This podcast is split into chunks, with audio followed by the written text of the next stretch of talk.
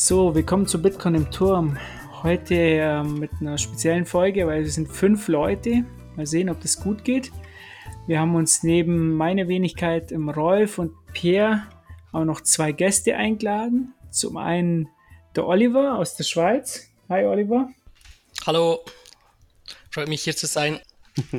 Und den Fabio aus äh, fast der Schweiz. Deutsche, deutsch-schweizerische Grenze, richtig? Hallo, vielen Dank für die Einladung. Ja, aus Süddeutschland, genau an der Grenze unten, ja. Süddeutschland ist ja eh eigentlich die schönste Gegend in Deutschland. Kann ich dir nur recht geben. Und äh, ja, hoffentlich hören jetzt keine Norddeutschen zu. Ich glaube nicht. Ähm, so, jetzt legen wir mal, ihr beide, ihr kennt euch ja über ein Event, glaube ich, oder? Willst du mal äh, kurz erzählen, Oliver, Fabio? Oliver, erzähl mal, wie habt ihr euch kennengelernt? Ja, das war äh, ein Event von äh, Freunden von uns äh, de, in Zürich. Da ging es um Kryptowährungen und ich glaube, die Gäste waren vor allem, das Zielpublikum waren vor allem Banker. Äh, und ich war da eingeladen, um ähm, äh, an der Panel-Diskussion teilzunehmen. Also ich glaube, meine Rolle war da so ein bisschen der Bitcoin, der böse Bitcoin-Maximalist. ähm, und äh, Fabio war im Publikum und hat mich dann später angesprochen und hat da was von einer Übersetzung von einem Buch erzählt, dürfe aber noch nicht sagen, welches, und mir war aber relativ rasch klar, welches das er meint, und war da Feuer und Flamme und habe gesagt, ja, wenn ich dich unterstützen kann irgendwie, dann, dann sag einfach. Ja, so war das. Fabio, was für ein Buch ist das denn? Also bei dem Buch handelt es sich um äh, den Bitcoin Standard von Saifedean Ammous. Ähm, Ich und ein sehr guter Freund von mir, wir kamen auf die Idee, weil, weil ich das Buch selbst auf Deutsch gesucht hatte, weil ich das bei mir im Bekanntenkreis gerne verteilt hätte und da eben nicht alle so unbedingt das äh, Economy English mächtig sind. Ähm, ich hatte dann Saifedean angeschrieben und bevor ich mich versehen habe, waren wir auf einmal dabei, das Buch zu verlegen. Das heißt also, wie, wie läuft denn das ab in so einem, wie verlegt man ein Buch? Muss man da irgendwas gründen oder... Wie läuft denn das so? Ja, was, was eigentlich untypisch für Deutschland ist, ist, einen Verlag zu gründen, eigentlich relativ unproblematisch. Also wenn man einfach nur irgendwie eine, irgendeine Art Firma hat, da reicht auch eine, eine GbR, also einfach Zusammenschluss von, von zwei Personen. Ähm, dann kann man damit schon einen Verlag gründen. Allerdings ist natürlich um die Rechte von diesem Buch dann et cetera. Wir mussten dann zum Originalverlag hin, Wiley. Da gibt es natürlich dann etlichen Papierkram. Ja, und auch viele Sachen, die uns einige Wochen aufgehalten hatten, einige Monate, bis wir dann den Vertrag endlich unterschrieben hatten. Und ja, dann hatten wir ja so ein kleines Crowdfunding gestartet, ähm, was jetzt nicht so viel Geld eingespielt hatte, aber, aber uns zumindest zwei wichtige Sponsoren ähm, gebracht hatte. Und das ist eben einmal die, das Unternehmen, bei dem der Olli arbeitet, äh, Puzzle I T C, und einmal die Bitcoin Schweiz GmbH. Um, das ist im Prinzip so eine Art Bitcoin-Wegweiser. Also ein, der, der Jörg Gradolfer hat diese Firma gegründet und, und hält Vorträge überall, ist auch bei Panel-Diskussionen eingeladen und versucht so ein bisschen die Bitcoin-Message äh, zu verbreiten. Finde ich eigentlich super. Okay, Oliver, kannst du mal kurz über die Firma erzählen, wo du arbeitest? Irgendwie, ähm, ihr seid ja auch öfters mal Sponsor bei so Bitcoin-Events. Was macht denn ihr denn eigentlich so, oder? Ja klar, also äh, Puzzle I T C ist eine klassische Softwarefirma, also die gibt es seit äh, jetzt beinahe, äh, jetzt muss ich schauen, dass ich nichts falsch sage, zwanzig Jahren oder dreißig, nein, äh, zwanzig Jahren, und wir sind ein klassischer Softwareentwickler äh, im Auftrag.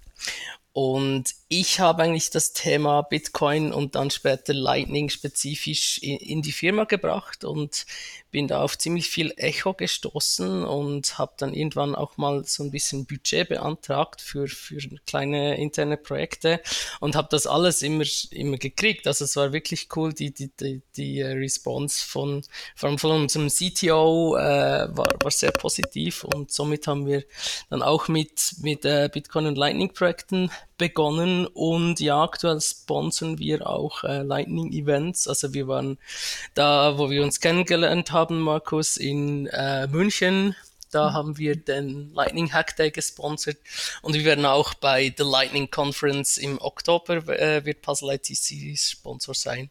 Ja, wir versuchen halt, Puzzle I T C ist eine, eine Open Source äh, Firma, also wir versuchen, wo, wo immer möglich äh, Open Source einzusetzen und auch zu unterstützen, und das ist unser, ein bisschen unser Beitrag an die Lightning Community, dass solche Events auch stattfinden können.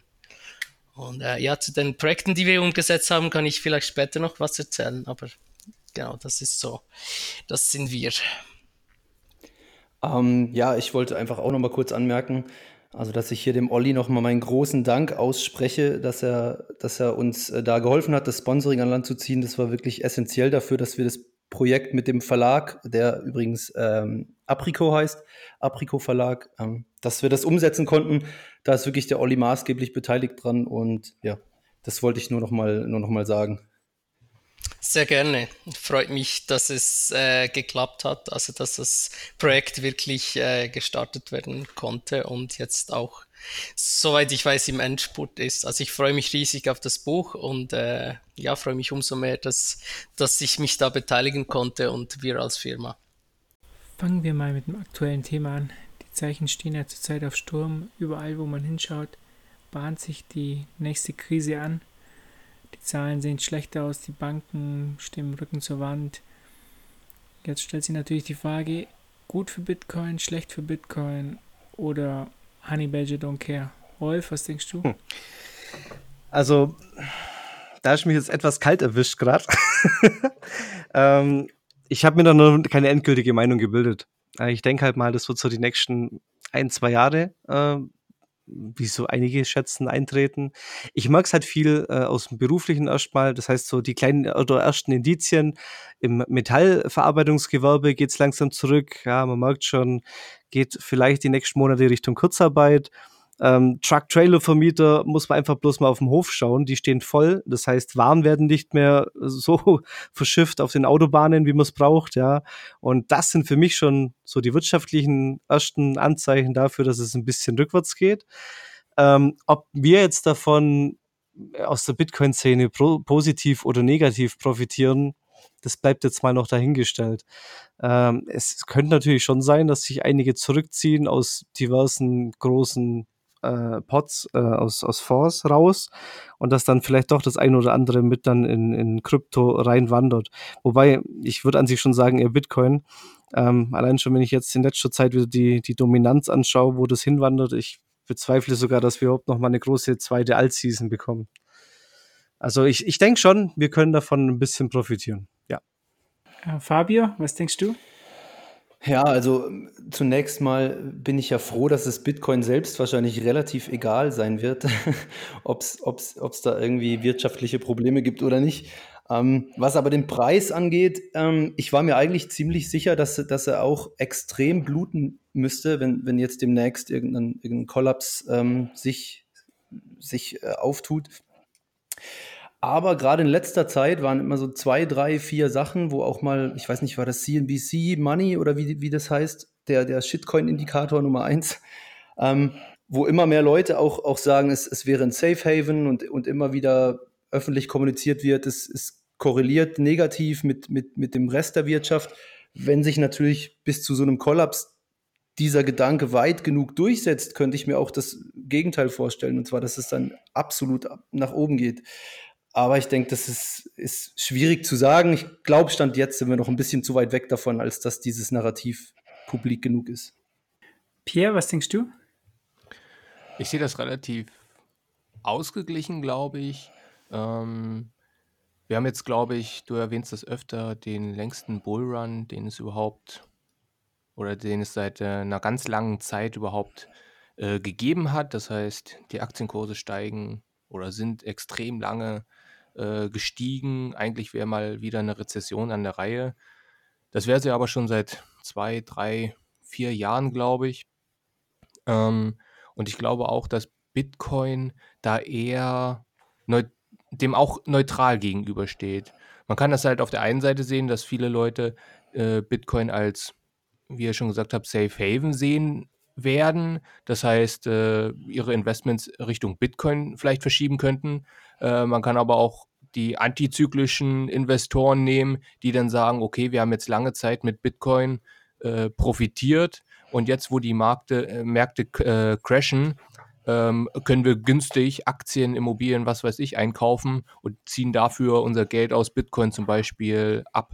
Ähm, deswegen, ich denke, das wird sich vielleicht die Waage halten und der Normalsterbliche, ähm, wir betreiben ja viel Aufklärungsarbeit, ähm, die Normalsterblichen, denke ich, werden da eher, eher nicht sehr profitieren, es sei denn, sie beschäftigen sich vielleicht mit Bitcoin, dass sie das als Lösung sehen könnten. Ähm, aber ansonsten betrifft es, glaube ich, nur Großinvestoren, die einfach mal was versuchen wollen. Ähm, also ich denke, der Bitcoin-Preis, der steht dem neutral gegenüber.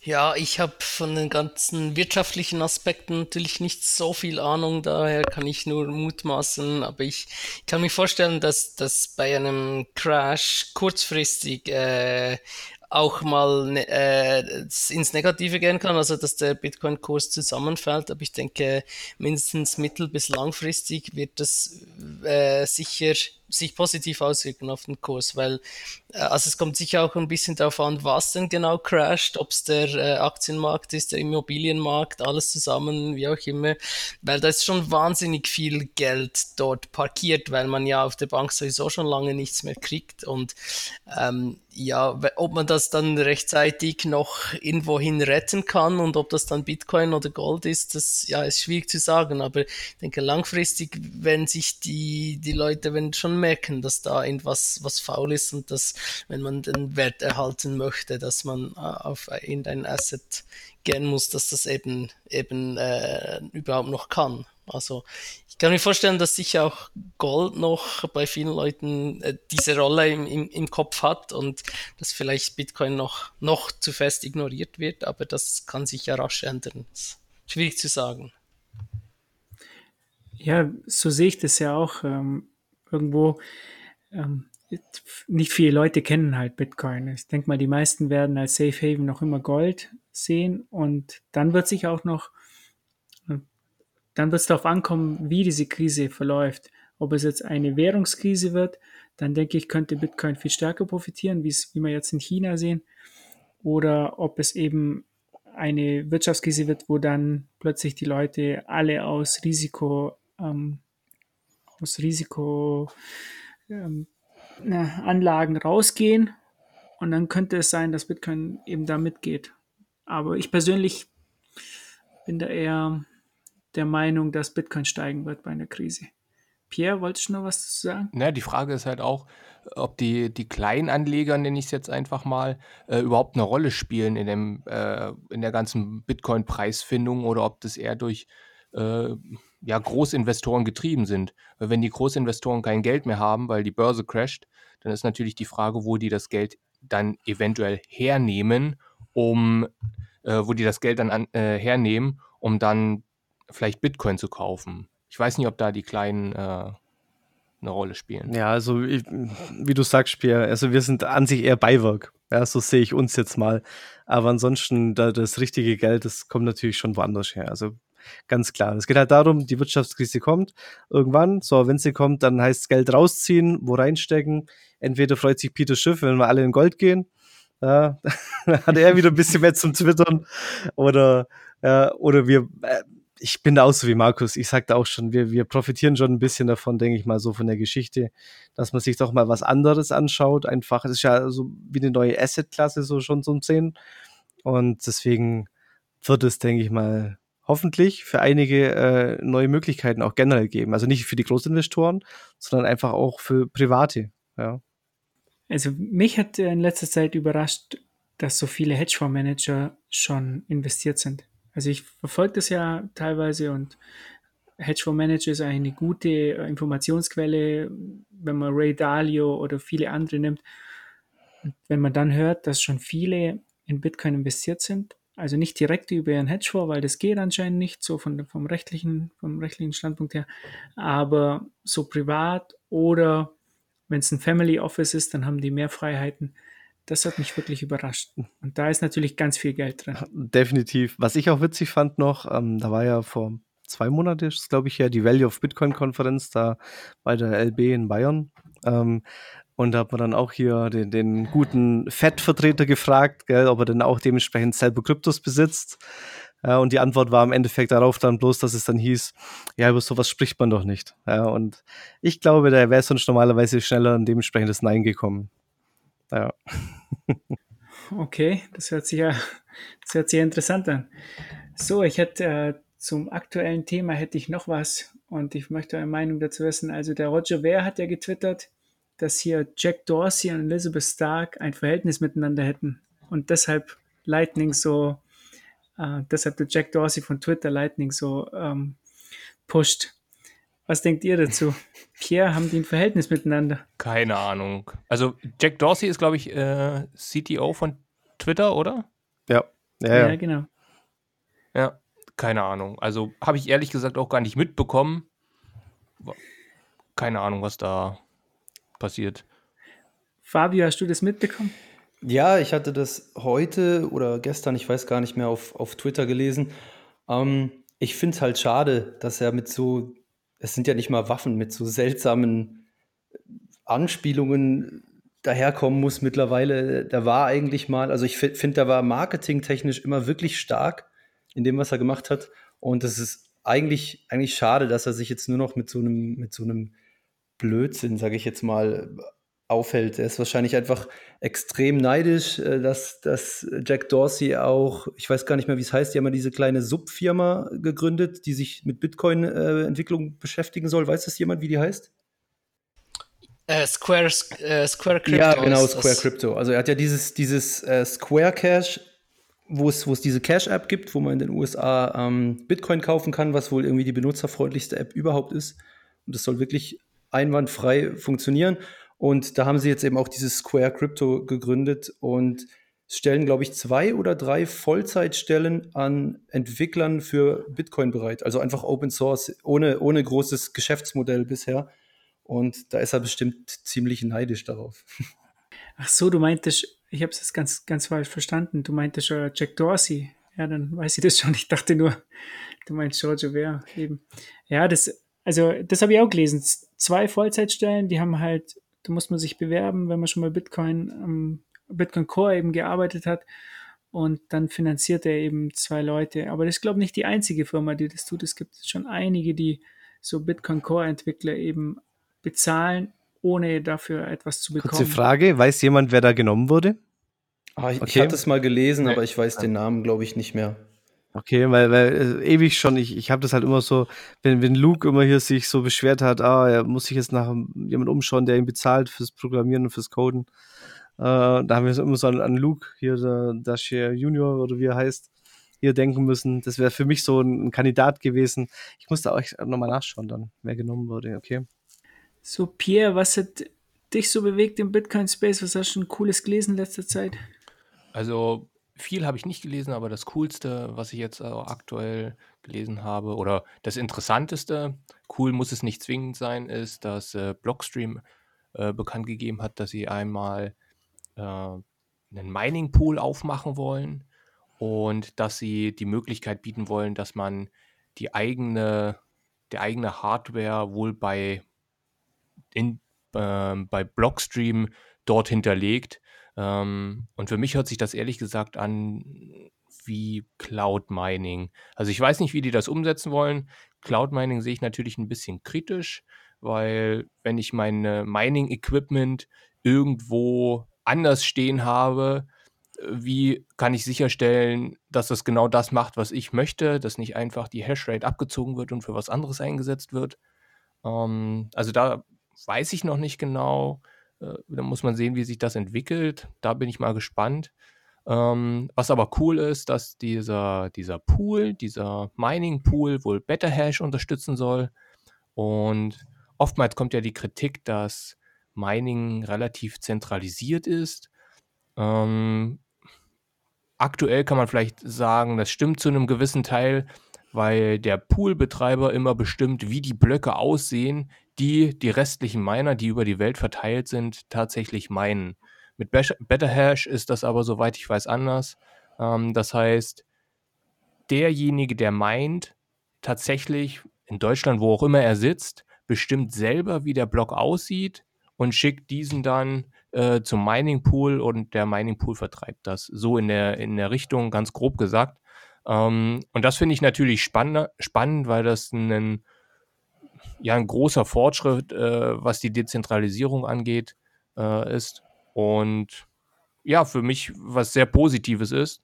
Viele benutzen BetterHash noch nicht, weil es einfach natürlich ein Risiko für die Mining-Firmen ist, jetzt auf einmal ihre Software umzustellen. Und das kann ich auch verstehen. Der Matt Corrado, der dieses Protokoll entwickelt hat, ähm, ich glaube, das ist sogar ein B I P, bin ich mir aber nicht sicher, ähm, äh, der macht natürlich ordentlich Werbung dafür. Und das finde ich halt extrem spannend. Äh, habt ihr schon davon gehört oder, Oliver? Äh, ja, ja, ich, ich habe das ähm, ein bisschen mitverfolgt, BetterHash. Äh, ich glaube, es ist ein B I P, ja, die Nummer, ich weiß nicht, ob er schon eine Nummer hat. Also die, äh, es läuft sogar so weit hinaus, dass eigentlich, yeah, wenn du ein bisschen Hardware hast fürs Mining, also sagen wir, du hast zehn Miner, ähm, dann schließt du die neu nicht mehr die äh, alle direkt an den Pool an, sondern hast eigentlich bei dir für diese zehn Miner einen äh, Mining-Proxy, kann man das nennen, der dann eigentlich den Block baut, auf dem gemeint wird. Also sprich, jeder, der so einen Mining-Proxy betreibt, ist dann eigentlich wie schon sein eigener Pool, weil derjenige, der den Block zusammenstellt, hat, wie man so schön sagt, die ähm, Äh, fällt mir das deutsche Wort natürlich nicht ein. Der, ja, der kann Transaktionen eigentlich ausschließen. Also der kann ähm, Zensur vornehmen. Und wenn das, wenn das sehr viel mehr Leute sind, also eben sehr viel mehr von diesen Proxys, dann ist das extrem gut für die Dezentralisierung. Und was, was man aber, das Risiko, wenn man das für sich machen würde, ist, dass man die, die Auszahlung, dass die dann extrem fluktuiert. Deshalb geht bei BetterHash einfach die, der ganze Auszahlungsprozess geht nach wie vor über einen größeren Pool, aber da geht es dann wirklich nur noch um die Verteilung des Geldes und das ist eigentlich genau das, was man will, damit man regelmäßig kleinere Beträge kriegt und nicht nur, wenn es einen Block gibt.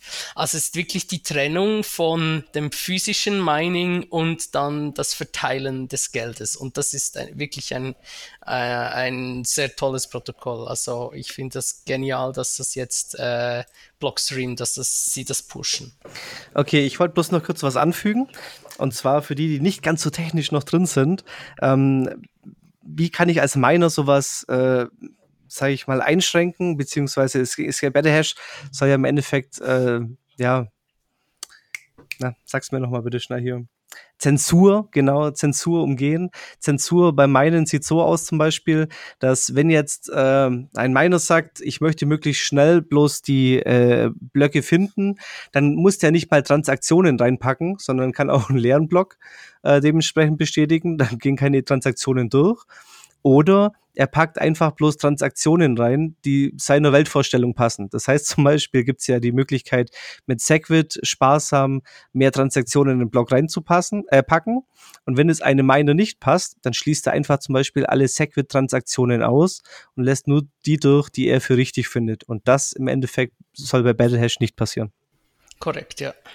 Fabio, was, äh, was hat dich... Äh Was hat dir so gefallen, was du in letzter Zeit so gelesen hast? Um, das sind zwei kleinere Sachen. Einmal bin ich gestern, ich weiß nicht, ob es jemand von euch schon gesehen, gelesen hat, bin ich gestern oder vorgestern über Zengo gestolpert. Das soll ein neuer Wallet sein. Ich glaube Bitcoin, Ethereum, ich weiß nicht was noch alles.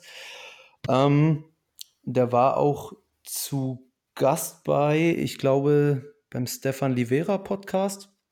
Das habe ich mir vorher noch angehört. Ähm, Und das war irgendwie ein interessanter Ansatz. Und zwar hat man da als, als End-User nicht wie normal ähm, einen, einen Private Key, den es zu verwalten gilt, sondern ich bin ja nicht so technisch, deswegen weiß ich nicht, ob ich es richtig verstanden habe, aber irgendwie hat man zwei verteilte Secrets. Und eines ist, glaube ich, auf dem, auf dem Smartphone, eines ist auf deren Server.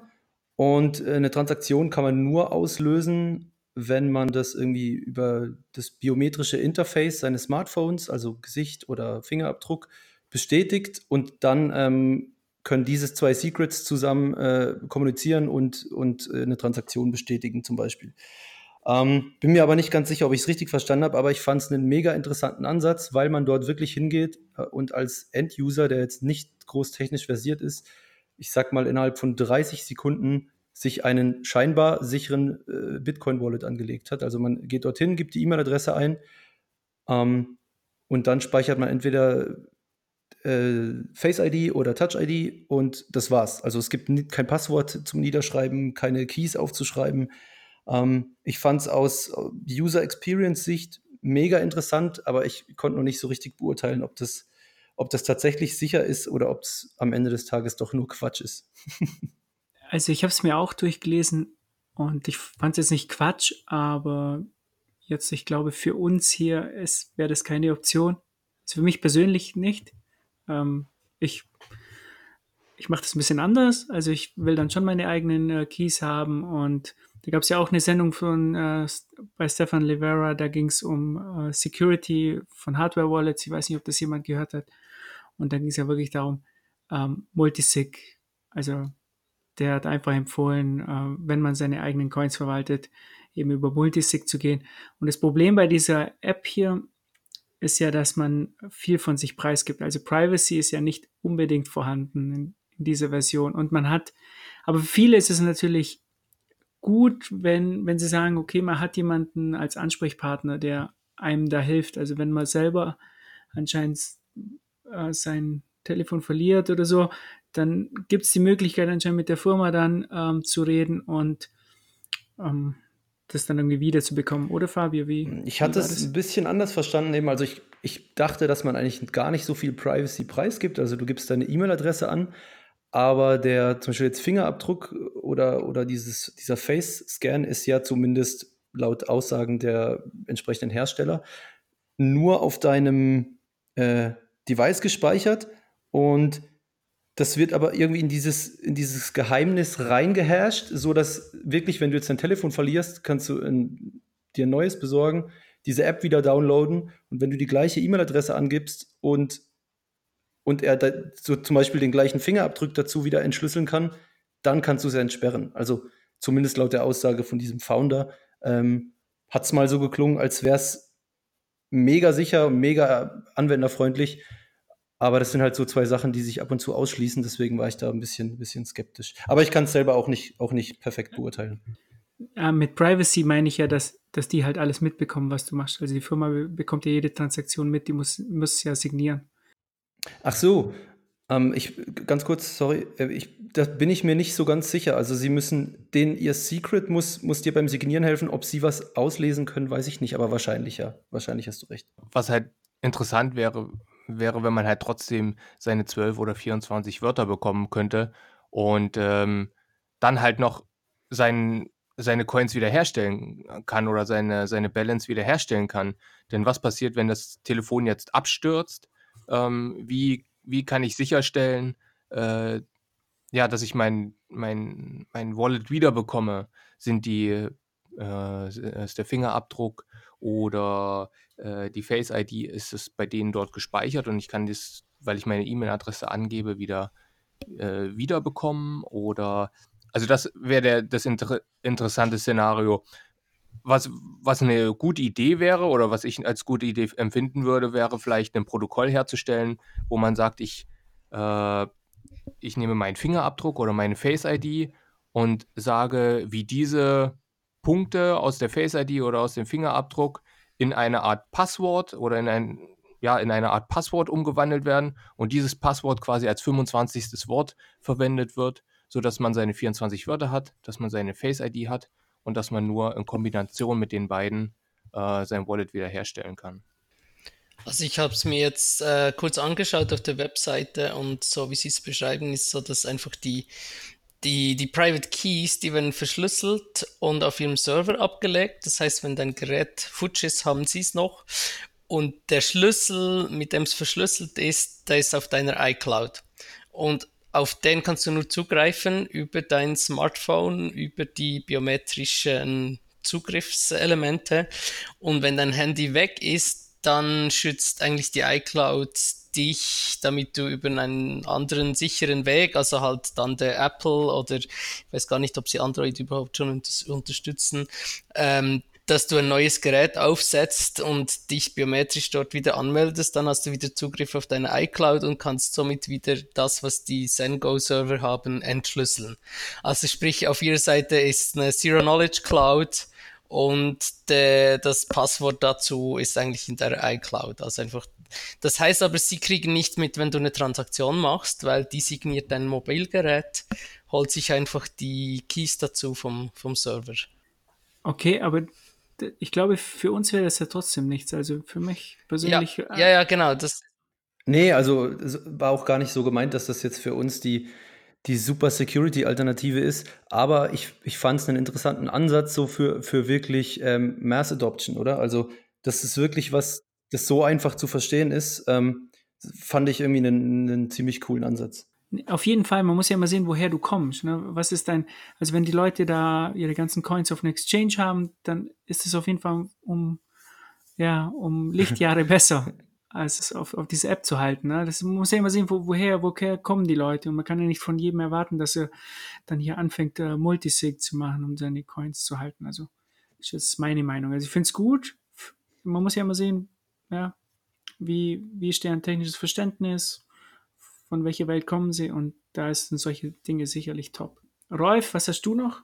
Ähm, ja, von dem her, ich habe jetzt die Woche relativ viel zu tun gehabt ähm, mit äh, dem Raspi vier und äh, ja, dem RaspiBlitz selber. Also das spricht das, das Projekt, wo äh, Rootzoll aus Berlin gestartet hat. Der wird dann auch auf der Lightning Conference sein, und das äh, sieht so vor, du hast einen Raspberry Pi drei, Ähm, spielst da auf die S D-Karte des Betriebssystems, machst im Endeffekt dann noch, also Linux-basierend natürlich, ähm, machst dann noch eine U S B-Festplatte dran und kannst dann daheim deinen eigenen Full-Node mit Lightning betreiben.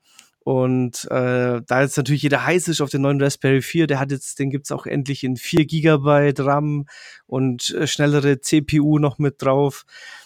Ja, das Problem ist halt, da sind halt ein paar Fehler mit eingebaut worden, oder es läuft doch nicht ganz so rund. Und das hat mich jetzt diese Woche relativ viel auch nachts und abends beschäftigt, und viele andere auch noch mit. Äh, gibt es einen tollen Telegram-Chat, wo man damit äh, beitragen kann, dass das Ding zum Laufen kommt. Ähm, es gibt ein Grundproblem bei der U S B-Schnittstelle und äh, den U S B-Adaptern zum Beispiel. Da, äh, Zauberwort heißt U A S, das ist ein Kommunikationsprotokoll-Treiber, Ähm, wo noch nicht so rund läuft und dann einfach, ja, der ganze Full-Node einfriert, schon beim Synken, und ähm, das ist ein Thema. Dann äh, gibt es noch diverse Alpha-Firmware generell, weil der sehr heiß wird, der Raspberry, und dann kann man mit einem mit dem Firmware für den U S B-Slot, da kann man dann da nochmal die Temperatur so zwei, drei Grad runterbringen. Dann gab es nochmal was äh, wächst zur Stromversorgung, da die, äh, ich glaube, ein I C zu wenig verbaut haben auf der Platine, ähm, kannst du jetzt nicht jedes äh, U S B-C-Kabel anschließen an den Raspberry, sondern das muss ein, ja, spezielles sein, in dem Falle an sich ein dummes, das nicht erkennt, was für ein Endgerät dranhängt. Nur dann kannst du überhaupt auch den Raspberry Pi mit äh, jedem U S B-C-Ladegerät dann auch powern. Also, ja, gemischte Gefühle, viel Arbeit noch gerade. Äh, aktueller Stand ist jetzt Release Candidate zwei. Einer ist jetzt bei mir seit gestern Abend durchgesynkt. Der zweite habe ich jetzt gerade offen. Der steht jetzt bei zweiundvierzig Prozent. Den habe ich gestern Abend noch angeschmissen danach. Ähm, ob das dann alles durchläuft. Also wir experimentieren jetzt gerade mit verschiedensten U S B drei Punkt null Adaptern, welcher keine Probleme macht, beziehungsweise das U A S nicht benötigt oder gar nicht kann. Und äh, ja, teilweise noch ganz harte Alpha-Firmware äh, drauf. Und das hoffen wir dann, dass wir dann irgendwann ja, Ende vom Monat so weit sind, dass dann die neue rauskommt. Also ich trage auch nur bei, gell? Ich bin da nicht Mitentwickler, ich bin eher Hardware-Tester, sage ich jetzt mal. Ja, mit, mit Herz und Liebe. Also äh, gehört der Hardware einfach bei mir. Das treibt mich gerade so ein bisschen um. Meinst du, man sollte dann äh, warten mit dem Raspberry vier oder... Äh, ist es schon so weit, dass man einfach sagen kann, okay, man kann es ausprobieren, äh, bis zu einem gewissen Grad funktioniert es, wenn man nicht zu viel äh, an dem Raspberry Pi äh, herumspielt? Oder meinst du, sollten sich Zuhörer, die sich einen Raspberry Pi anschaffen, eher noch auf den Dreier sitzen. Ja, an sich schade. Der Dreier liegt momentan bei zweiunddreißig Euro, also der drei B Plus war bis dato der neueste, zweiunddreißig Euro aktuell. Und der Vierer mit auch einem, also die kleinste Version mit einem Gigabyte RAM, liegt bei drei Euro mehr, also fünfunddreißig. Und dafür kriegst du dann Gigabit LAN, dafür kriegst du U S B drei Punkt null, eine C P U, die teilweise um, ich glaube, achtzig, neunzig Prozent schneller ist bei manchen Tasks. Also Tendenz geht ganz, ganz stark schon Richtung Raspberry vier. Man muss sich allerdings äh, Gedanken machen wegen der Kühlung. Da gibt es so eine tolle aktive Shim, äh, die äh, stülpt man über die G P I O-Pins drüber. Das heißt, wie so ein mini-aktiver Lüfter, um äh, hier das dann sehr angenehm und leise runterzukühlen. Ähm, weil sonst drosselt er. Also sobald er an seinen Limit stößt mit achtzig Grad, wird er automatisch gedrosselt. Äh, und das passiert auf jeden Fall, wenn man keine Kühlung hat beim initialen Blockchain-Download. Äh, ansonsten im Normalbetrieb, also der hat jetzt bei mir auch so ein kleines Gehäuse drumherum und den Mini-Fan sind wir jetzt, ja, so knappe siebenundvierzig Grad. Wir haben es aber jetzt heute auch schon, glaube ich, wieder vierundzwanzig Grad Innentemperatur hier bei mir. Äh, ich würde es machen. Ich würde mir auf jeden Fall den Vierer holen, aber noch nicht gleich damit rechnen, dass jetzt die nächste Woche schon ein lauffähiger äh, RaspiBlitz gibt. Ja. Äh, war auch noch ein Problem ein bisschen mit Tor, das wurde jetzt schon gefixt von R C eins auf R C zwei. Ähm, ein bisschen Geduld noch und dann wird es auf jeden Fall eine runde Sache, weil klar, jetzt, jetzt spekuliert man schon, die, die ersten äh, installieren parallel jetzt schon einen B T C Pay Server noch mit drauf und testen und also mit den vier Gigabyte RAM von der größten Version jetzt äh, hatten wir meiner Ansicht nach das beste Investment, wenn man sich jetzt was Neues anschaffen will. Und wenn wir gerade bei B T C Pay Server sind, da gab es doch jetzt die Nachricht, dass ähm, hier B T C Pay Server mit, jetzt helft mir kurz, mit Zap zusammenarbeitet. Ich finde, die beiden gehören zusammen, oder? Ja, du kannst die... Die, die schaffen ja schon zusammen. Das heißt, wenn du jetzt äh, Zap Desktop, ja, zum Beispiel neu startest, ähm, dann bietet er dir an, äh, einen neuen Wallet zu generieren, zu deinem Full Node zu connecten oder auch ähm, direkt zu deinem B T C Pay Server. Also ähm, der, der Jack Miller, der ist ja auch auf der Lightning-Konferenz, das ist wieder das Nächste, mein Gott, machen wir Werbung dafür. Ähm, der hat auch jetzt schon, die hatte schon vor Monaten gehabt, an sich eine komplette äh, Software auf iOS-Basis für, ja, so Merchants, also sprich ganz normal so ein Mini-Kassensystem. Also so ein bisschen besser schon wie B T C. Aber die äh, arbeiten doch noch enger zusammen, oder? Irgendwas habe ich da gelesen. Ich, hast du jetzt nicht, ich glaube, nicht ein Entwickler davon hat, äh, hat einen Job jetzt bei Zap bekommen. Ich glaube, darum geht's. Ja, der Rockstar-Developer, genau. Ja, genau. Aber äh, ich, ja. Ja, wir, wir werden spätestens im Oktober äh, mehr darüber berichten können, wenn dann alle da sind. Ja, richtig. Auch, auch über die Affären. Okay. Ja, Oliver, du hältst ja auch einen Vortrag im Oktober. Ähm, ja, was genau. ähm, hat dich denn so in letzter Zeit, über was ähm, willst du denn kurz berichten? Ja, äh, also den Vortrag, den ich halten werde, der ist ein bisschen aus dem entstanden, was ich in den letzten zwei Wochen oder ja, sagen wir eher vier Wochen gemacht habe.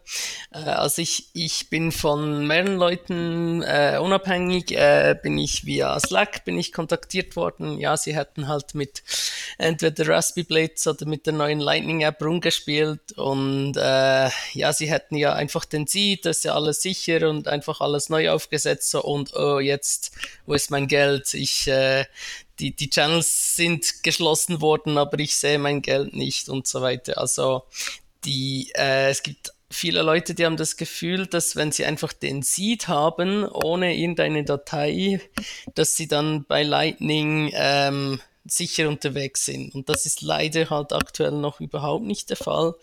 Also wenn man ähm, den Seed hat, hat man einfach das On-Chain-Guthaben, also alles, was normal auf äh, normalen äh, Bitcoin-Adressen sitzt, aber alles, was jemals in einem Channel war, in einem Lightning-Channel, das kriegst du nicht einfach mit dem Seed wieder hin. Und dazu gibt es eigentlich das äh, Static Channel Backup, das ist im L N D, ich glaube in Version null Punkt sechs wurde das hinzugefügt und da steht eigentlich alles drin, was man braucht, um das Guthaben aus dem Channel wieder rauszukriegen. Aber ich glaube, das ist, wie in den Applikationen wird das zu wenig, wird darauf hingewiesen, dass diese Datei absolut essentiell ist. Und ich habe halt dann, bin halt hingegangen und geschaut, ob ich irgendwas machen kann für die Leute, die eben diese Datei nicht mehr haben, und habe gemerkt, dass ich das äh, teilweise manuell wiederherstellen kann, also dass ich so eine Channel-Backup-Datei eigentlich Ähm, selbst erstellen kann für die, und ich habe äh, dann einen Artikel dazu geschrieben, der das genau beschreibt, was man tun muss, damit das äh, jeder selbst ausprobieren kann. Und ich habe bisher habe ich immerhin von drei Channels habe ich Bitcoins gerettet, äh, und ich hoffe, dass noch äh, viel viel mehr Leute das äh, selbst ausprobiert haben und vielleicht dort auch noch Erfolg hatten, zum wieder an ihr Guthaben zu kommen. Was ist denn jetzt hier Best Practice, würdest du sagen? Wie soll man vorgehen? Äh, wenn du was verloren hast, meinst damit du? Damit das überhaupt nicht passiert. So. Ja. Ah, wenn, damit das nicht passiert. Genau, unbedingt. Es gibt diese Datei channel.backup, die ist im, Light, äh, im Ordner, wo Lightning seine Sachen abspeichert. Also äh, auf dem RaspiBlitz ist das zum Beispiel unter Mount Harddisk, L N D äh, und dann ziemlich weit in der Ordnerstruktur unten. Diese muss man einfach... Äh, jedes Mal, wenn etwas am, äh, wenn man einen neuen Channel macht, muss man backuppen. Also RaspiBlitz äh, unterstützt das, soviel ich weiß, auch, dass diese Datei äh, in die Cloud gespeichert wird, weil das kann man relativ bedenkenlos machen, weil die ist verschlüsselt. Also die ist verschlüsselt mit dem Seed. Also ähm, die kann man äh, in die Cloud speichern und dann ist man relativ sicher unterwegs. Das Problem ist aber trotzdem noch, die ich kann einen Channel nur wiederherstellen mit dieser Datei, wenn die Gegenseite, also mit die andere Node, mit der ich den Channel eröffnet habe, wenn die mitspielt und online ist und Antwort gibt. Das Problem, ich kriege das Geld nur raus, wenn ich ein Geheimnis von der anderen Node kriege. Also nicht mal das Backup hilft mir, wenn die andere Node auch gecrashed ist und diese Daten nicht mehr hat. Also das ist leider aktuell noch ein, äh, ein großes Problem bei, bei Lightning. Das wird auch gepflegt. Also der Pull Request dafür ist wenigstens in der Spezifikation schon vorhanden, dat, damit das vereinfacht wird. Aber aktuell ist das leider schon noch äh, ein bisschen ein Problem, vor allem weil die Leute sich auch nicht dessen bewusst sind, dass noch wenn ein Channel von der Gegenseite geschlossen wird, dann habe ich das Geld noch nicht, weil das liegt auf einer Adresse, auf die habe ich keinen keinen Zugriff. Okay, das, ich glaube, das wissen die wenigsten. Das hätte ich jetzt auch nicht gewusst. Ich wusste jetzt nicht, dass äh, die online sein müssen. Ich dachte eigentlich, wenn ich mein Backup habe, dann ist das okay für mich. Heißt das, man, man kann, wenn ich äh, das Backup neu erstelle, dass ich im Prinzip, wenn ich einen Kanal zu einem anderen Node oder zu einer anderen Wallet äh, zu mir habe, dass ich über diesen neuen Node quasi route und alle meine Kanäle einmal abgehe, äh, ab, äh, abgehe und von denen oder über die zu mir zurück ähm, einen bestimmten Betrag äh, route, dann wäre das Problem ja gelöst. Also vorausgesetzt, die sind online. Ähm, weißt du, was ich meine, Oliver? Äh, nicht, nicht ganz. Kannst du es nochmal? Also ich also, habe... Ich habe eine, einen Kanal zu einem Freund oder zu irgendjemandem, äh, den ich äh, vertraue, und über den initiiere ich Zahlungen an mich selber ähm, über die anderen Kanäle. Also ich sende was zu meinem Kumpel und über den, äh, der routet der zu den anderen Kanäle, ähm, die ich quasi gebackupt habe oder die jetzt neu wieder offen sind, um den aktuellen Stand von diesen Kanälen zu bekommen. Weil im Normalfall weiß der Gegenpart ja nicht, dass ich, äh, dass mein Node gecrashed ist. Ach so, äh, nein, das ist leider auch nicht möglich, weil das Problem ist, wenn, wenn deine Node crasht und du das Backup einspielen musst, dann ist kein Normalbetrieb mehr möglich. Also Backup einspielen von dieser Datei heißt, alle Kanäle schließen, und zwar mit Force Close, äh, und, und das geht nur, wenn die Node da ist. Also diese Channels wirst du niemals mehr benutzen können. Also ähm, wenn das Notfallszenario eintritt, dann geht es einfach darum, kriege ich mein Geld noch? Und wenn da die, die andere Node nicht online ist, dann kannst du leider den Channel auch nicht benutzen und dein Guthaben sonst noch irgendwie rausziehen. Das geht nur, nur solange deine Node noch ganz im normalen Betrieb ist. Aber ich kann schon äh, den Kanal force-closen, wenn meine Gegenseite nicht mehr ansprechbar ist. Ja, ja, das kannst du jederzeit tun, aber d- die, das Channel Backup, diese, diese Datei, die ist eigentlich dafür da, wenn, wenn deine normale Node abraucht und du die nicht mehr normal starten kannst. Okay. Und in diesem Moment hast du dann leider keine Möglichkeit mehr, in den Channels irgendwas hin und her zu schieben, sondern da gibt es einfach zutun und hoffen, dass, dass ich das mein Guthaben rauskriege. Oliver, du hast ja auf dem letzten Lightning Hack Day einen Bierautomaten vorgestellt. Gibt es beim nächsten Hack Day wieder einen Bierautomaten oder äh, gibt es was Neues? Ja, genau. Wir haben unser erstes Modell des Lightning Beer Taps gezeigt. Der, den haben wir bei Puzzle I T C entwickelt. Also äh, Kollegen von mir haben die, die Hardware gebaut. Ich habe den, den Software-Teil dazu gemacht und wir haben jetzt, das war so ein mit einem Zapfhahn und der war relativ äh, unterpowered, also der, der hat einen internen Kühlungsmechanismus und der hat leider nicht so gut funktioniert, weil das Bier nicht vorgekühlt wurde, darum hat es ziemlich geschäumt, ähm, was auch die große Kritik dann war. Dann haben wir jetzt eine Version zwei gebaut, die hat einen deutlich stärkeren Durchlaufkühlung und zwei Ventile. Und ich glaube, der Plan ist, dass wir das mitnehmen an die Lightning Conference im Oktober, ja. Und wir hatten auch schon eine Anfrage äh, von einer deutschen Firma, ob wir einen bauen würden für sie. Also da sind wir nach wie vor dran. Sonst was Neues direkt haben wir noch nicht äh, in Aussicht. Kannst du kurz erklären, was das genau ist? Also für diejenigen, die auf dem Lightning Hack Day nicht dabei waren? Natürlich, also das ist ein handelsüblicher Bierzapfhahn, also es ist ein, äh, ein, ein Kasten, da ist eine Durchlaufkühlung drin, dort schließt man den, das Bierfass an äh, mit C O zwei für den Druckausgleich und dann haben wir einfach das manuelle Ventil, also äh, einfach den, den Ausguss, an den man sonst einfach zieht, haben wir ersetzt durch ein ähm, gesteuertes Ventil, also das ist da ein äh, Magnetkolben drin, der zieht dann einfach die, das Ventil auf und haben eine Steuerung gebaut m, über einen Raspberry Pi, der dann ein Display hat, dann Q R-Code anzeigt und äh, für eine Lightning-Zahlung und wenn die bezahlt wird, dann wird einfach für ein paar Sekunden das Ventil geöffnet und dann fließt Bier. Also das Ganze ist, ist wirklich extrem schnell, also die Leute, also das ist einiges an Bier verschüttet worden, weil die Leute nicht ready waren mit dem Becher, weil wirklich von der Bezahlung bis das Ventil aufgeht, ist, ist eine halbe Sekunde, also da muss man wirklich ready sein. Und für die Demonstration, wie, wie, wie schnell Lightning ist, ist das wirklich äh, ziemlich toll, deshalb haben wir das gebaut. Und den kann man bei euch auch ordern? Ja, n- ja, nicht. Also wir haben jetzt erste Offerten für Spezialanfertigungen haben wir jetzt geschrieben, eben weil wir angefragt wurden, aber wir sind ganz klar eine Softwarefirma.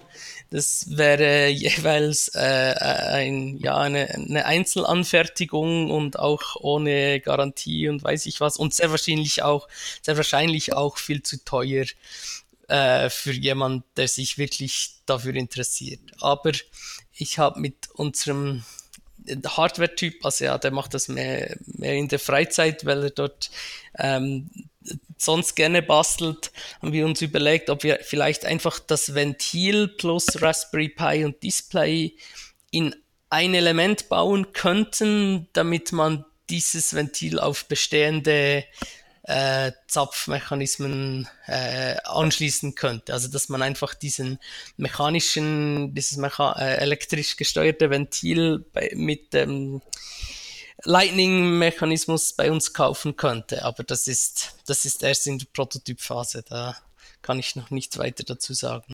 Kennt ihr diese, diese Website, wo man diese Hühner füttern kann mit Lightning? Das, das, das könnten ja. wir für die Conference mit Biertrinkern bauen, einfach so einen so einen, so einen Käfig, Käfig voll Biertrinker und dann kann man online ihnen was Gutes tun.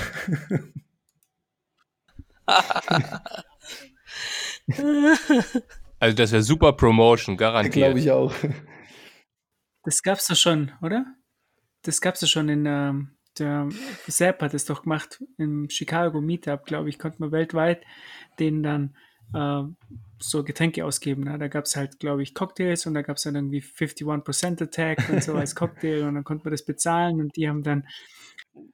Ja, genau, richtig. Und zum, zum, zum Schluss mussten sie es dann abbrechen, weil äh, es, glaube ich, sonst kein Mensch überlebt hätte. Ja, aber du musst das richtig aufziehen. Du musst tatsächlich einen Käfig vor Ort hinstellen, was weiß ich, fünf mal fünf Meter und äh, dann Leute fragen, die freiwillig reingehen und dann müssen die halt immer ein Bier trinken, wenn das bezahlt wird. Ja, ich denke, das wird so nicht funktionieren, aber gut. Du, Oliver, du hast ja noch was anderes. Du hast letztes Mal einen Vortrag halten über Macaroons. Wir hatten das ja, ich, das gibt es ja so eigentlich schon, oder, bei Lightning? Du hast aber irgendwie ausgebaut, oder? Ja, genau. Die, die Macaroons, das ist der, der Authentisierungsmechanismus bei, beim L N D, also bei dieser Version. Das ist wie ein... Ein bisschen wie ein Cookie, nur kann das eben etwas mehr kryptografisch und ich habe da einfach ähm, eine weitere Funktion habe ich eingebaut, die es erlauben würde, dass ich auf einer L N D-Node so etwas wie ein Konto habe. Also ein virtuelles Konstrukt, kann ich einfach sagen, ja, mach mir ein neues Konto, gib diesem Konto ein Guthaben in Satoshi. Und ich kann dann ein neues Macaroon erstellen, das an dieses Konto gebunden ist. Und damit ist es jemandem mit diesem Macaroon möglich, nur bis zu diesem Betrag hin Zahlungen auszuführen. Also das wäre etwas, das könnte ich beispielsweise als Q R-Code anzeigen. Ähm, wenn ich jetzt Kinder hätte, könnte ich denn so mein äh, ihnen ihr ihr Sackgeld monatlich äh, geben über ein Macaroon und bin dann sicher, sie können über meine Node nur bis zu diesem Betrag hin etwas was ausgeben. Oder äh, ich, ich könnte unter meinen Freunden äh, Lightning-Betreiber spielen und sie geben mir zwanzig Franken, ich gebe ihnen den Gegenwert in, in Satoshis und sie können sich über meine Node bedienen und diese ausgeben. So als, also gibt es viele Ideen, was man damit umsetzen könnte und, und ich habe einfach mal diesen, diese erste Implementierung gemacht. Ist leider noch nicht gemerged, ist immer noch äh, offen. Aber ich denke, da, da lässt sich noch recht viel Spannendes damit abbilden. Okay, super. Das hört sich ja richtig toll an. Also ich, ich muss jetzt sofort an das Haushaltsgeld meiner Frau denken. Aber äh, wie du schon gesagt hast, richtig, da kannst du deine Kinder alles oder oder wenn du zum Beispiel ja, neue Leute onboarden, leicht gemacht, dann richtig. Ja, stimmt. Das wäre auch noch ein guter, guter Punkt. Ja, was fällt dir so ein dazu, Pierre? Mich würde halt nochmal interessieren, ob du vielleicht, äh, falls wir nicht technische Zuhörer haben, äh, Macaroons für nicht technische Zuhörer erklären könntest. Ja, ich kann es versuchen, ist etwas komplex, denke ich, aber ich, ich probiere es mal. Also grundsätzlich ist ein Macaroon einfach ein, äh, ein Stück Daten, welches äh, von, von dem Server, also von, von meinem Lightning-Server zu Hause ähm, erstellt wird. Und der Server hat halt die Möglichkeit zu prüfen, wenn er ein Macaroon sieht, ob er das ausgegeben hat. Also da ist eine kryptografische Signatur dahinter, sprich, das kann jemand nicht einfach so fälschen. Äh, der Server ist sich sicher, dass er das rausgegeben hat. Soweit ist das aber nichts Neues, das gibt's schon länger. Was die Macaroons als solches bieten, ist, dass ich als Benutzer dieses Servers jetzt aber hingehen kann und dem Macaroon äh, Einschränkungen anhängen kann, kryptografisch so, dass ich was hinzufügen kann, was einschränkend ist, aber ich kann nichts wegnehmen. Also ich kann das ohne den Server selbst zu sein, weiter einschränken in der Benutzung. Aber niemand, der das Token hat, also das Macaroon, kann das wieder entfernen, ohne dass das ungültig wird. Also es erlaubt mir, ähm, ohne den geheimen Schlüssel des Servers zu kennen, weitere Einschränkungen selbst hinzuzufügen und kann das dann so eingeschränkt weitergeben. Also ich kann zum Beispiel auch sagen, ja gut, ich habe jetzt ein uneingeschränkt gültiges Admin-Makron, mit dem kann ich alles auf meiner Node machen. Ich schränke das jetzt aber ein, damit man nur den Kontostand anschauen kann, und gebe das einem Freund von mir, und der kann dann auf meiner Node sehen, was ist mein Kontostand, aber kann sonst nichts weiter damit anfangen. Oder eben mit diesem Konto, das wäre eine Einschränkung, hier kannst du bezahlen damit, aber es ist eingeschränkt auf dieses eine Konto. Und der Server kann dies prüfen und entsprechend dann äh, forcieren. Ist das einigermaßen verständlich? Also ich, also mich äh, nochmal eine Frage dazu, und zwar habe ich das richtig verstanden, dass ähm, wir jetzt beispielsweise unseren Kindern äh, Geld zuweisen könnten über diese Macaroon, und äh, unsere Kinder ihren Kindern äh, auch Geld überweisen könnten, quasi ihre eigene Macaroon weiter einschränken für ihre Ki- Kinder, quasi unsere Enkel. Äh, wäre sicher auch irgendwie möglich. Also mit, über das Macaroon mache mach ich nicht eine Überweisung, sondern auf einem Server sage ich, ja, da gibt es ein Konto und ich gebe jetzt ein Macaroon raus, das hat nur Zugriff auf dieses Konto. Mhm. Also das ist die, die Verbindung. Was dann, welches Guthaben auf dem Konto ist, das ist dann einfach, äh, das muss der Serverbetreiber oder ich als Node-Betreiber zu Hause bestimmen. Also da gibt es sicher Äh, sicher Möglichkeiten, das dann noch weiter einzuschränken, ähm, mit Sub-Accounts oder irgend sowas, aber ähm, ja, gibt es sicher irgendwie eine Möglichkeit, aber jetzt mit der ersten Version äh, noch, noch nicht einfach so. Wenn man halt weiterdenkt, finde ich das halt unglaublich spannend, denn gerade für, ich nenne es einfach mal, Familien-Nodes zum Beispiel, wo pro Familie ein Node-Besitzer ist, der sein Geld einfach anderen zur Verfügung stellt in seiner Familie, die er ja vermutlich nicht betrügen wird, oder gerade was vielleicht äh, Firmenfinanzen angeht, die ihre Abteilungen unterstützen, die dann wieder ihre Unterabteilungen äh, Geld zur Verfügung stellen. Ähm, in den meisten I T-Bereichen ist es ja tatsächlich so, ähm, dass man einen bestimmten Admin hat und äh, jede Abteilung mehr Rechte ha- hat oder mehr Zugriff auf bestimmtes Geld hat. Und das könnte ich zumindest, wenn man äh, weit, weiter in die Zukunft denkt, äh, das durchaus umsetzen für, für Firmenkonstrukte, dass man einen Verantwortlichen für den Node hat oder fünf, um das Risiko ein bisschen aufzuteilen. Und die beschäftigen sich halt nicht, äh, welchen Zugangsnamen oder was weiß ich äh, haben die einzelnen äh, Mitarbeiter oder Abteilungsleiter, sondern welches Guthaben benutzen die und organisieren das halt über den Node und diese Anwendung. So, Oliver, du hast ja in Bern oder deine Firma, besser gesagt, ihr habt da so ein, ähm, so ein Touchscreen aufgebaut, wo sich Leute dann äh, irgendwas bestellen können. Kannst du mal kurz darüber was erzählen? Ja, klar. Äh, das war äh, eigentlich unser erstes Projekt mit Lightning. Ich äh, habe damals äh, einige Workshops durchgeführt, wo ich den Leuten er- erklärt habe, also im Rahmen eines Meetups äh, erklärt habe, wie Lightning funktioniert. Und da war ein Gastronom bei uns zu Gast, also bei meinem Workshop, und der ist nach dem Workshop zu mir gekommen und hat gesagt, hey, ich habe ich hab dieses Restaurant und Kaffeebar und ich habe jetzt dieses Lightning gesehen und äh, ich will das. Kannst du mir irgendwas bauen in die Richtung? Und war natürlich mega cool, weil wir wollten sowieso irgendeine Plattform haben, wo wir das demonstrieren konnten. Und wir haben dann zuerst einfach einen klassischen Webshop gebaut, wo man Essen bestellen und dann abholen kann und eben direkt mit Lightning bezahlen.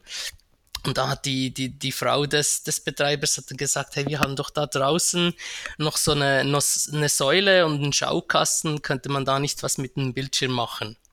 Und da habe ich mir dann überlegt, weil ein Touchscreen kann es eben nicht sein, weil das ist mitten in der Stadt Bern, da ist äh, ja in der Nacht sind Betrunkene, gibt es auch mal Sachschaden und so, also da ist eine dicke Glaswand und dahinter ist dieser Bildschirm, habe ich mir gedacht, ja, wie, wie kann man das machen ohne direkte Interaktion?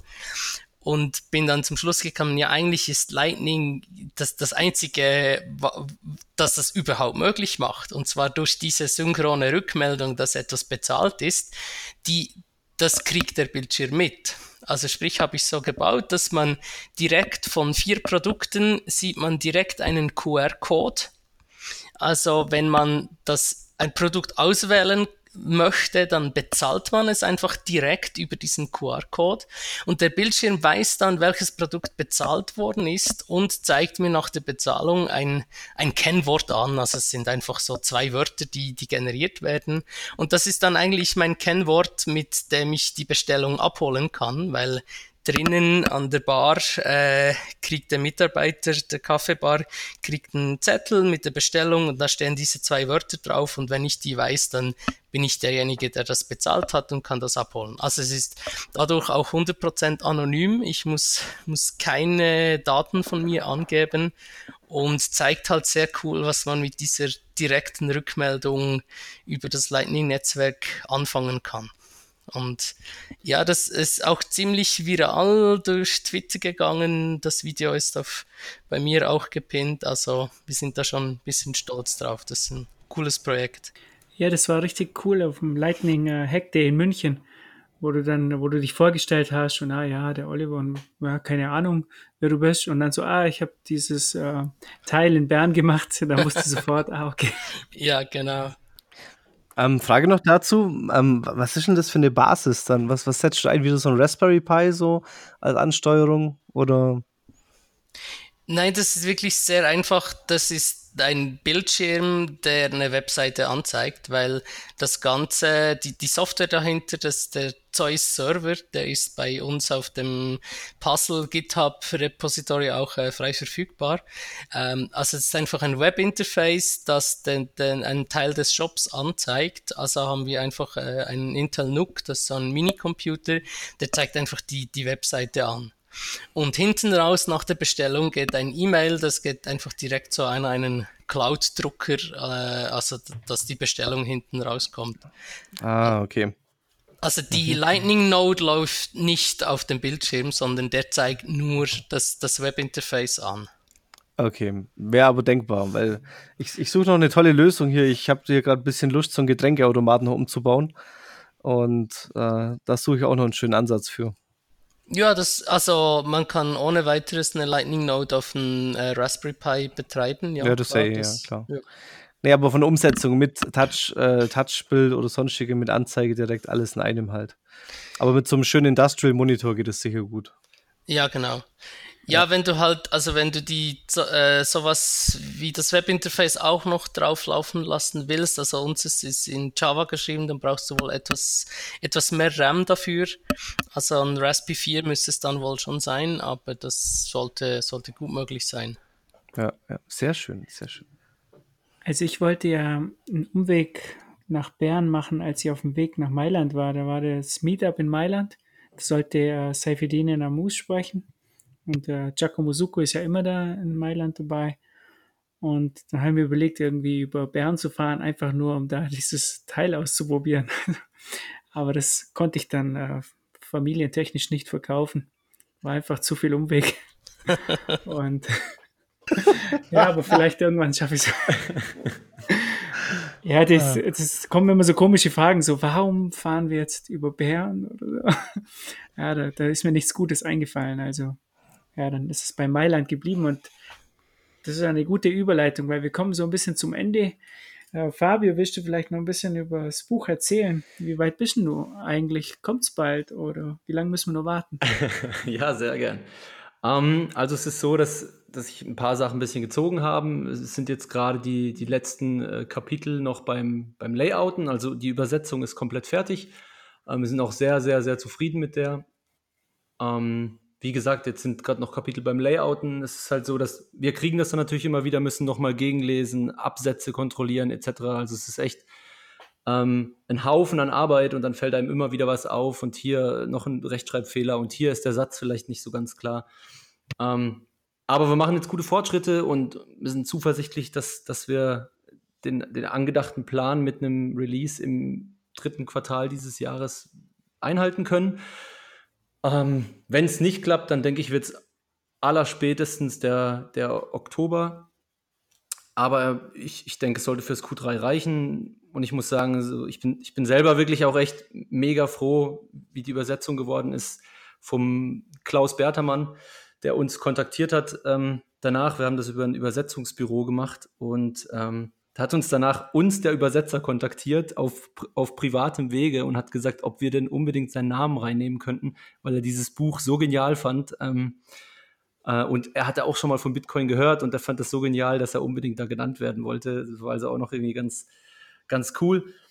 Und ja, wir sind jetzt, wir sind jetzt super stolz. Die Kapitel sehen super aus jetzt. Äh, das Cover ist auch noch in den letzten Zügen und wie gesagt, ich, ich, ich hoffe, so bald als möglich. Und wenn es dann soweit ist, wollen wir es natürlich über, über unsere eigene Website dann auch noch via, via Lightning anbieten. Ähm, wir, ja, top. Ja, wir machen das aber via OpenNote, also ich weiß nicht, ob ihr das kennt.